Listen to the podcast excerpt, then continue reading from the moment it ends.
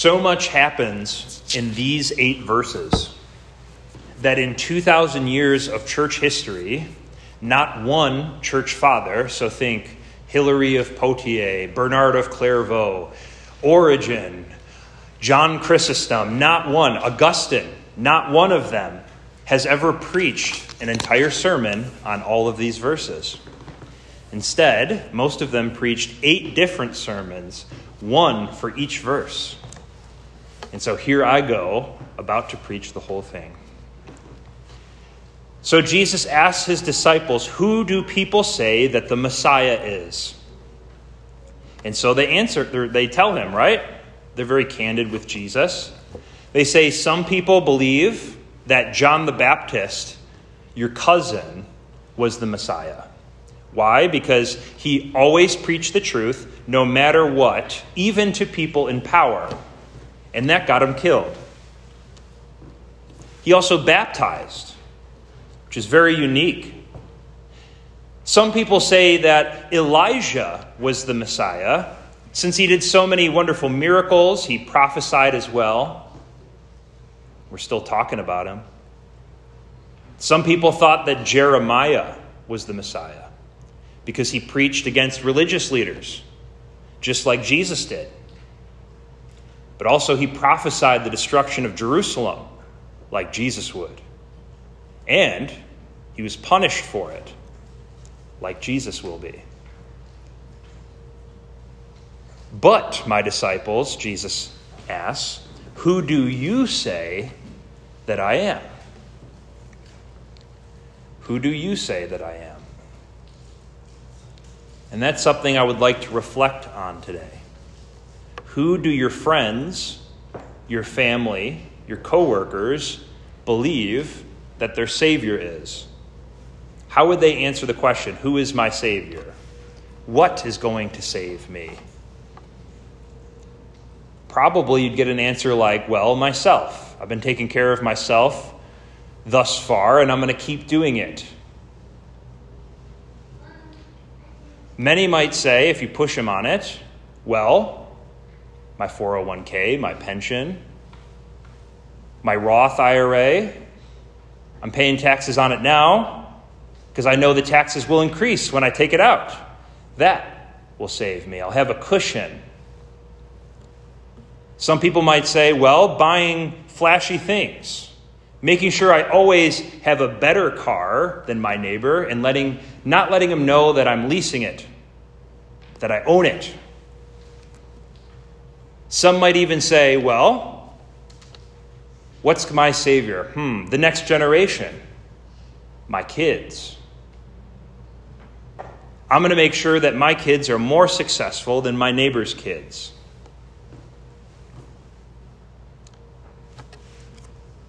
And then a very different question Who do your friends, your family, your coworkers, your neighbors, who do they think Jesus is? Do they think he was a really nice guy who had very interesting things to say, kind of like the West Buddha or something? And then he died, and we miss him. We think about him around Christmas time. Maybe they think he was a hippie. Maybe he's someone that you think of in your mind when you're doing something bad and you think, oh, well, he's very loving, so what I'm doing is okay. That's all very different from who you say that Jesus is. Who do you say that Jesus is? Is Jesus someone similar to what I've been describing?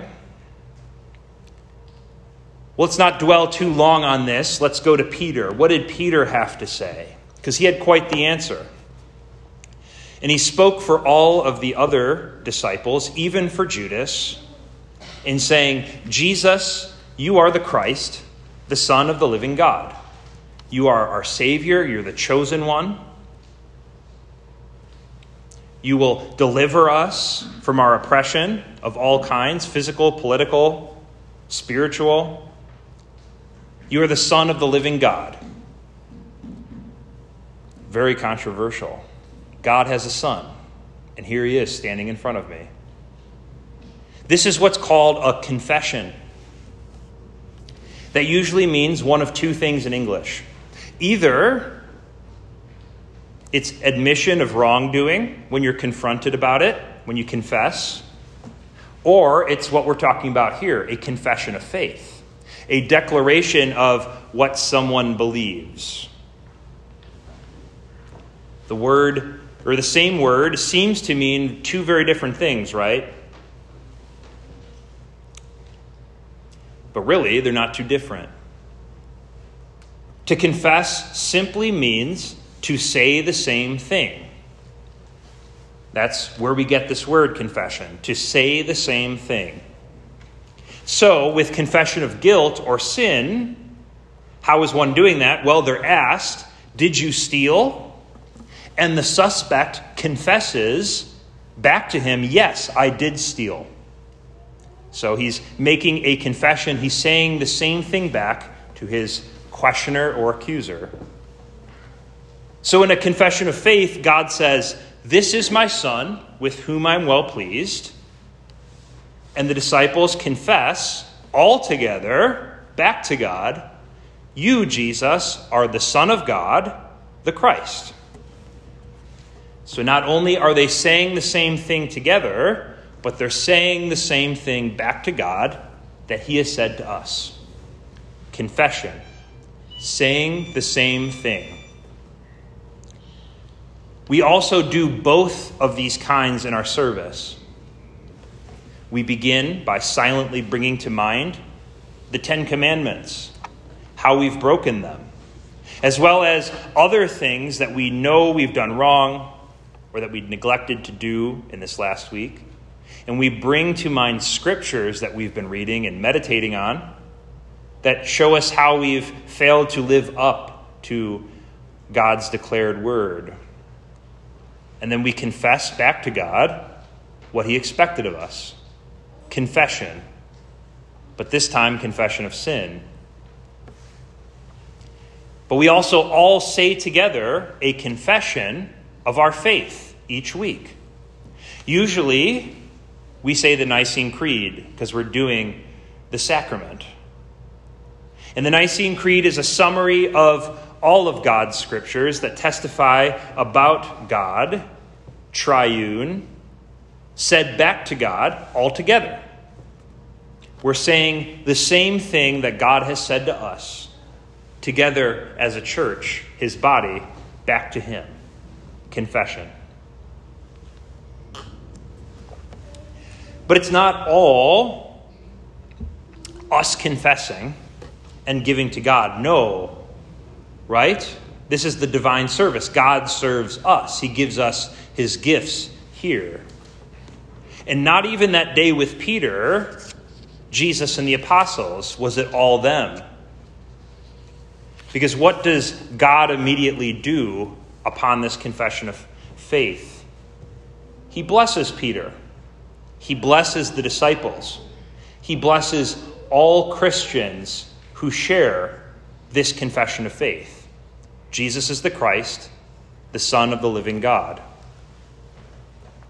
Jesus says, Blessed are you, not because you figured this out on your own, not because you reasoned it out, but because God the Father has revealed it to you.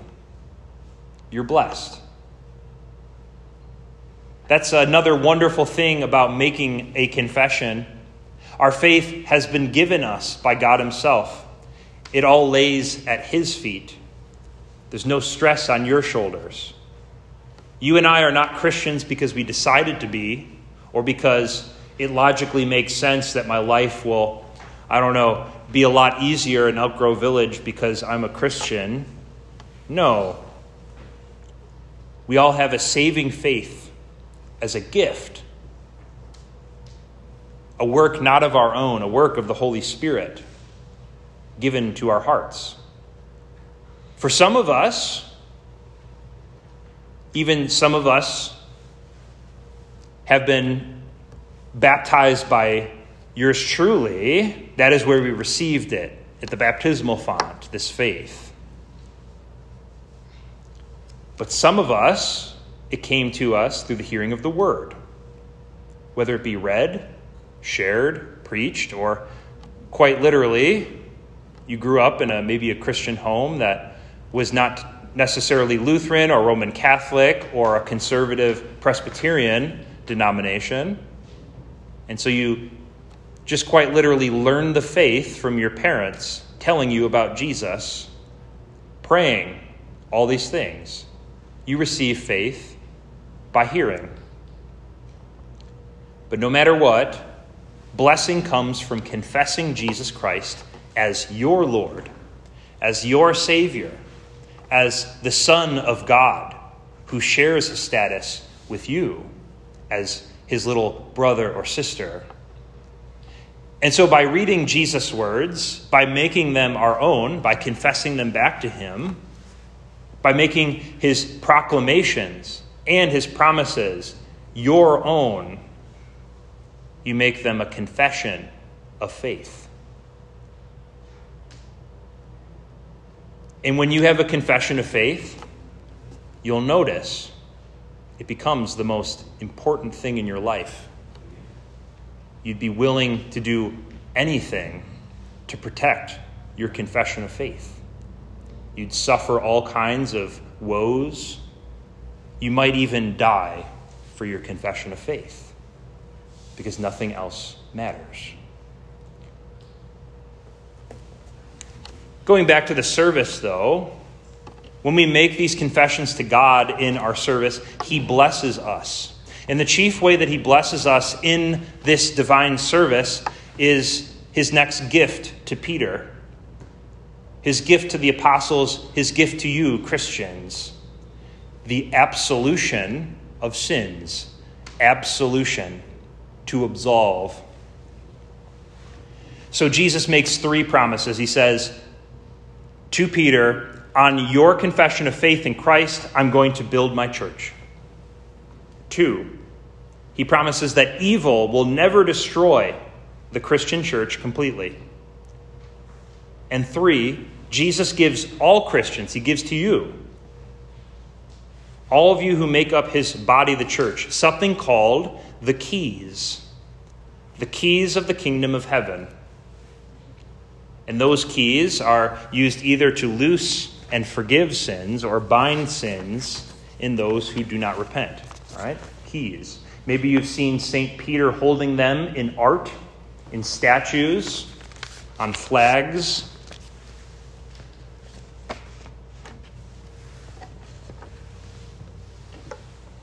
All Christians who share Peter's confession of Jesus as the Christ, you serve as the foundation of the church, built on top of the prophets and the apostles' words, which we find in Scripture.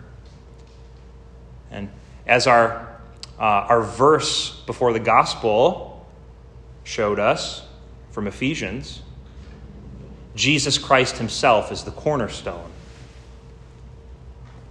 And this is that house that, if built on those things, can be shaken by wind and storms, but will not fall down.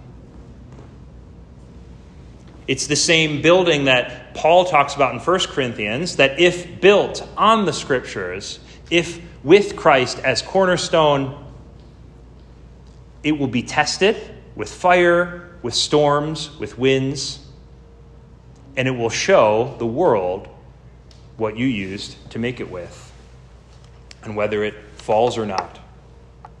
And here's what's wonderful as long as two or three show up and make this confession that Jesus is the Christ, the Son of the living God, together, gathered around the teaching of God's word and his sacraments, there will be a Christian church, no matter where that is happening across space and time. That is church. He knows his own, and his own know him. His peace he gives to them. Amen. And you share this superpower with Peter, with the apostles, with all Christians to forgive sins of those who are seeking it. This is once again called absolution. To absolve is a Latin word to set free to set free. You're literally setting people free from their sin, their burdened conscience, when you forgive them with these keys. And when you forgive people, honestly and earnestly in today's world, it takes them off guard. And people love it. Because people don't do that anymore. Returning to our service, and this is kind of like a small little thing of what I used to do in the very beginning when I was here is explain parts of the service. So, whenever in the service we confess to God what He's already said or shown us, and then we respond to Him in confession, God then responds to us in what is called the absolution. He forgives our sins. You have shared these keys, so the keys belong to you, right? Christ has given you these keys. He's given them to me as well. I'm a Christian. And you share them with me. You share the kingdom, the keys to the kingdom with me as a congregation. And when that first happened was when you called me to be your pastor, to do this for you publicly. You gave me those keys to forgive your sins in public acts of worship and in private needs of confession and absolution. You called me to be the guy who will always be there, no matter what, no matter the situation, no matter if you messed up real bad, to remind you that you are forgiven. I literally am here to absolve your sins, to set you free from your sins. Because often, we don't want that to be true. When we have done something terrible and we keep feeling guilty about it, we don't want to hear, oh, you're forgiven. Yeah, yeah, sure. I don't feel forgiven. And that's why we need to keep hearing it, keep hearing the words of Christ from this unique office, the office of the keys of public ministry. I am here to constantly remind you you are forgiven. Three times throughout our service, we do this small exchange. The Lord be with you. And then you respond, and with thy spirit. And there, I am, an, I am engaging with you in a 2,000 year old process where I am putting out my feelers to see if this is a gathering of catechized Christians who have gathered around word and sacrament like Jesus has asked us to by saying, The Lord be with you. It's almost like a secret password. And when you respond, and with thy spirit, you are showing that yes, these are Christians gathered to hear the word and to receive his sacraments. You are ready for me to exercise my public office as pastor, to use those keys you've given me to pronounce forgiveness, absolution, setting you free from your sins over you. Your sins are forgiven. We've already done it once in the confession and absolution, if you can remember. We're about to do it again right before communion, and we'll do it one final time before I bless you with the benediction. And I think that's enough for today. This text is inexhaustible Fun fact there are this little eight verses, the most has been written about these eight verses in all of Christian scripture. And yes, I think this is enough for today. But please pray and meditate on all these great promises and gifts today as you commune. Because communing here is a public confession of your faith.